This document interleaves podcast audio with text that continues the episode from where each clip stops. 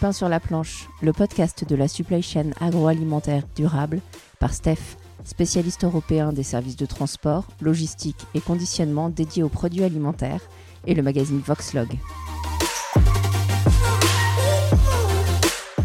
Du champ à l'entrepôt et de l'entrepôt à l'assiette, le groupe Steph, dont la mission est d'approvisionner les consommateurs depuis plus de 100 ans, et Voxlog, le média dédié à la logistique et au transport, explore les ressorts d'une supply chain agroalimentaire durable au service des populations et de la planète. Une série de 5 podcasts inspirés qui donnent à réfléchir pour notre futur.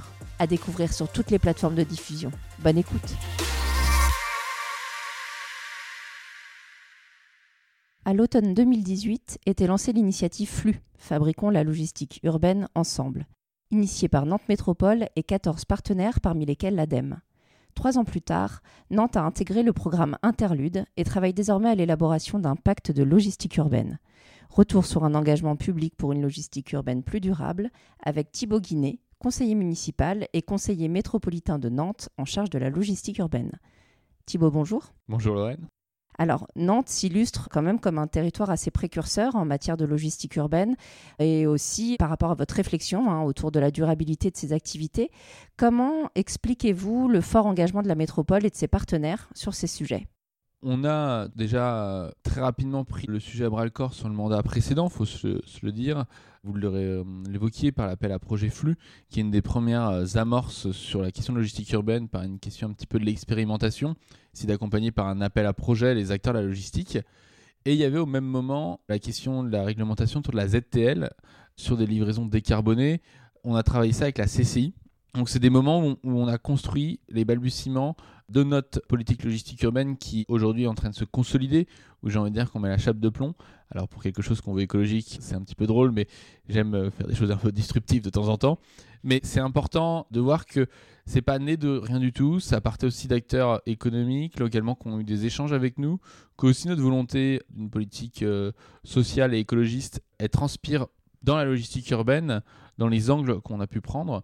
On veut décarboner, mais on veut aussi faire attention aux normes sociales derrière la logistique pour trouver l'équilibre dans le modèle économique que doit être euh, celui de la, du dernier kilomètre.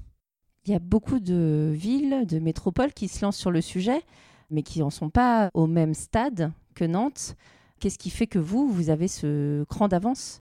La réalité, c'est que hum, il y a des différentes appréhensions, je pense, de méthodes sur euh, comment on construit nos politiques publiques. Nantes a une. Euh, souvent, on vend le jeu à la nantaise. Alors, des fois, on nous disait, vu votre club, il y a un petit débat. En ce moment, les, résultats sont de retour. Et globalement, j'aime bien le terme de jeu parce que c'est vrai qu'il y a une vraie logique collective. Et donc, dans notre avance en termes de mise en place de cadres de débat, de cadres organisationnels autour de ce qu'on appelle nous un parlement de la logistique à Nantes, ça vient aussi de cette culture qui est la nôtre, euh, aussi celle euh, d'une gauche social-démocrate euh, qui quand même transpire sur ce territoire et qui nous a amené très rapidement à vouloir mettre des bases de discussion qui nous permet aussi de, faciliter l'émergence de modèles économiques avec des coopératives, mais aussi dans l'économie beaucoup plus classique, parce qu'il faut se le dire, la logistique urbaine, elle est surtout dans ce modèle-là, de faire l'émergence de nouveaux projets avec souvent des accompagnements équilibrés entre le public et le privé. Et c'est là qu'on a réussi à avoir des vraies réussites.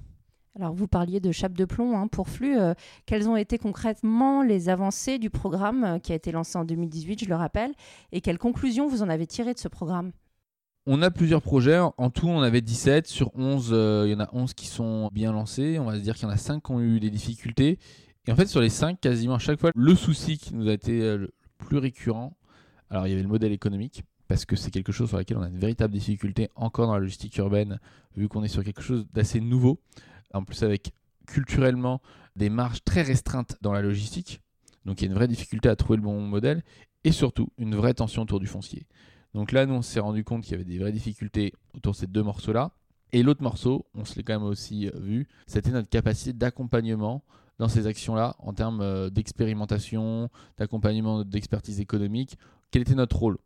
On a participé à l'appel à projet, on a, on a mis un peu tout le monde autour de la table, mais la métropole, s'est vite rendu compte, il faut peut-être qu'on réfléchisse à comment nous on accompagne, comment nos services sont présents, comment les élus aussi sont des vigies sur ces politiques-là. Et c'est là qu'on va glisser dès 2020 une volonté de mise en place d'un pacte logistique urbaine à l'échelle de la métropole qu'on a présenté donc lundi euh, dernier aux acteurs économiques parce qu'on s'est rendu compte qu'il y avait une véritable importance de poser des cas de discussion pour pouvoir, on va dire, déverrouiller les problématiques que sont aujourd'hui le foncier, que sont aujourd'hui le modèle économique, qui sont les véritables freins, j'ai envie de dire, à une décarbonation de notre euh, livraison.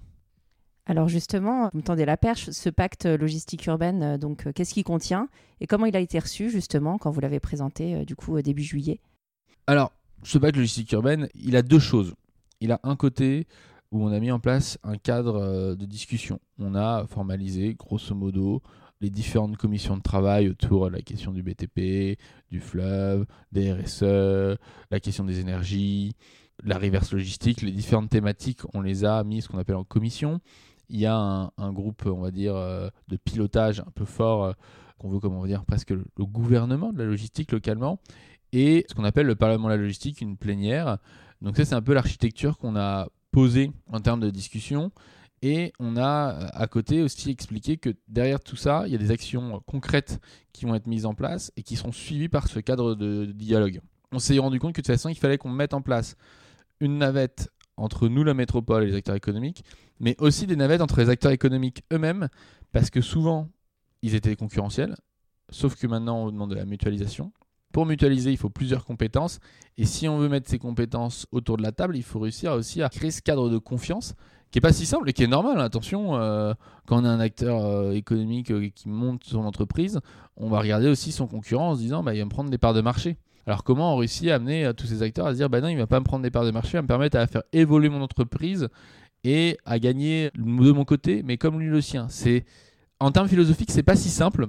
Et là, on, arrive à poser les choses, on sent le changement s'opérer, mais euh, il y a encore des réticences, qui est normal, parce que euh, il y a aussi, par exemple, je dis toujours un peu le secret sur qui est client de qui, c'est normal, parce qu'il y a aussi euh, des règles, et donc on doit faire évoluer tout en trouvant, n'étant pas non plus trop disruptif pour le coup, pas en venant casser des modèles, je pense que c'est pas comme ça qu'on fait avancer euh, l'économie.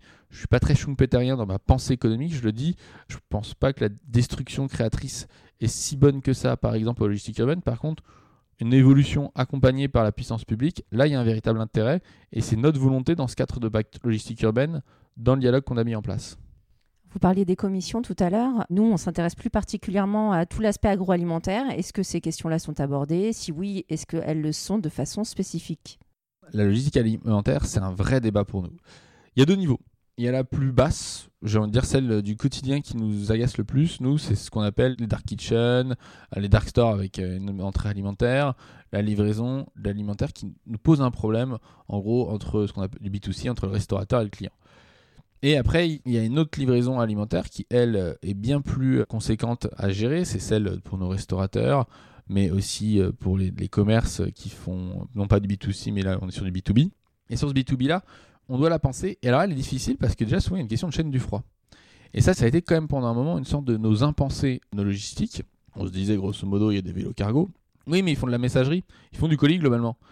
Sauf que faire du froid, c'est pas la même. Et en vélo cargo, c'est pas les mêmes règles. On a eu des échanges avec des entreprises qui nous disaient, mais attention, comment on va faire? Il y a des solutions, mais on n'a pas l'impression aujourd'hui que les métropoles sont en capacité d'être dans l'expérimentation et après dans la pérennisation de ces expérimentations. Donc nous, on travaille à trouver des expérimentations sur les chaînes du froid. Par exemple, mettre des conteneurs de froid qui peuvent être un moment où on puisse gérer justement la rupture de charge et pas être dans une rupture de froid en, trouvant des méthodes un peu intelligentes. Et à travailler aussi, il faut le dire, avec les commerçants sur euh, comment on peut mutualiser et faire évoluer leur livraison pour qu'elle soit toujours efficace, aux horaires aussi qui sont les leurs, parce qu'un restaurateur, il a un rythme de frais, il a un rythme aussi à avoir à lancer euh, ses cuisines.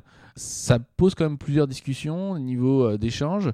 Et puis, c'est une livraison qui est particulière parce qu'on oublie aussi, souvent, c'est des véhicules, quand on est sur du véhicule, avec des systèmes de frigo. Et un système de frigo, souvent, il y a un moteur. Un moteur qui fait du bruit.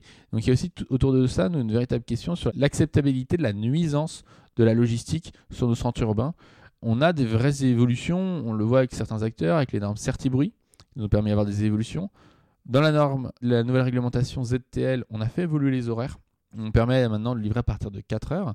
Mais c'est vrai que sur les acteurs du froid, on doit avoir un travail pour que on rende acceptable cette livraison-là, parce qu'elle est souvent beaucoup plus bruyante qu'une livraison classique. Donc là, dans tout ce que vous dites depuis tout à l'heure, on l'a bien compris. hein. Il y a le dialogue, la concertation avec les entreprises, les partenaires, logistique, transport, les donneurs d'ordre, c'est essentiel. Quelles sont un peu les prochaines euh, échéances pour faciliter ce dialogue, cette concertation et avancer concrètement sur des objectifs à court ou moyen terme? Là, aujourd'hui, euh, maintenant qu'on a posé les bases de notre dialogue, on le fait perdurer et maintenant on part sur du concret. Notre volonté maintenant, la prochaine étape, c'est d'être que sur du concret, sur du concret, sur du concret, parce qu'on pense que si on met en place, on tente des actions laboratoires, qu'on réussit à les faire pérenniser, qu'on met en place des choses, un, on va mettre aussi en travail notre dialogue, on va pouvoir voir là où ça marche, où ça marche pas, où on va pouvoir faire aussi évoluer les choses, mais surtout, on sait que si des choses sortent de terre, on va se dire là, c'est des projets qui sont réalisés, je vois où on va, et ça va entraîner bien plus d'acteurs j'ai envie de dire, c'est donner l'envie d'avoir envie. Parce qu'on a un enjeu aussi que les acteurs se disent, bah voilà, dans ce dialogue qui me prend du temps, et pour des acteurs économiques, prendre du temps, c'est prendre de l'argent, il y a quand même des choses concrètes qui sont sorties. Donc là, nous, notre volonté, c'est une véritable montée en charge autour de nos ressources humaines, autour des moyens qu'on alloue, et l'accompagnement pour faire de la réalisation de projets, pour réussir aujourd'hui à réaliser cette décarbonation. Et en plus, il faut se le dire, on a un autre enjeu. Nous, on a la question des ZFE qui arrivent. Et même si elles vont toucher de façon euh, peut-être plus légère les logisticiens, il faut se le dire, ça n'aura pas le même impact que les particuliers. On va quand même avoir des demandes autour des logisticiens. Et on est obligé, là maintenant, d'être dans l'opérationnel si on veut des solutions concrètes pour les moments où on va commencer à sortir des moteurs, on va dire, plus anciens. On l'a compris, là, c'est la mise en action. C'est ça. Ok, et eh ben merci beaucoup Thibaut, on suivra ça de près chez Voxlog.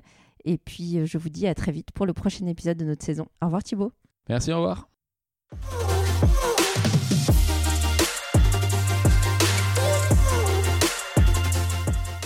Ce podcast vous a été présenté par Steph, spécialiste européen des services de transport, logistique et conditionnement dédié aux produits alimentaires, et le magazine Voxlog.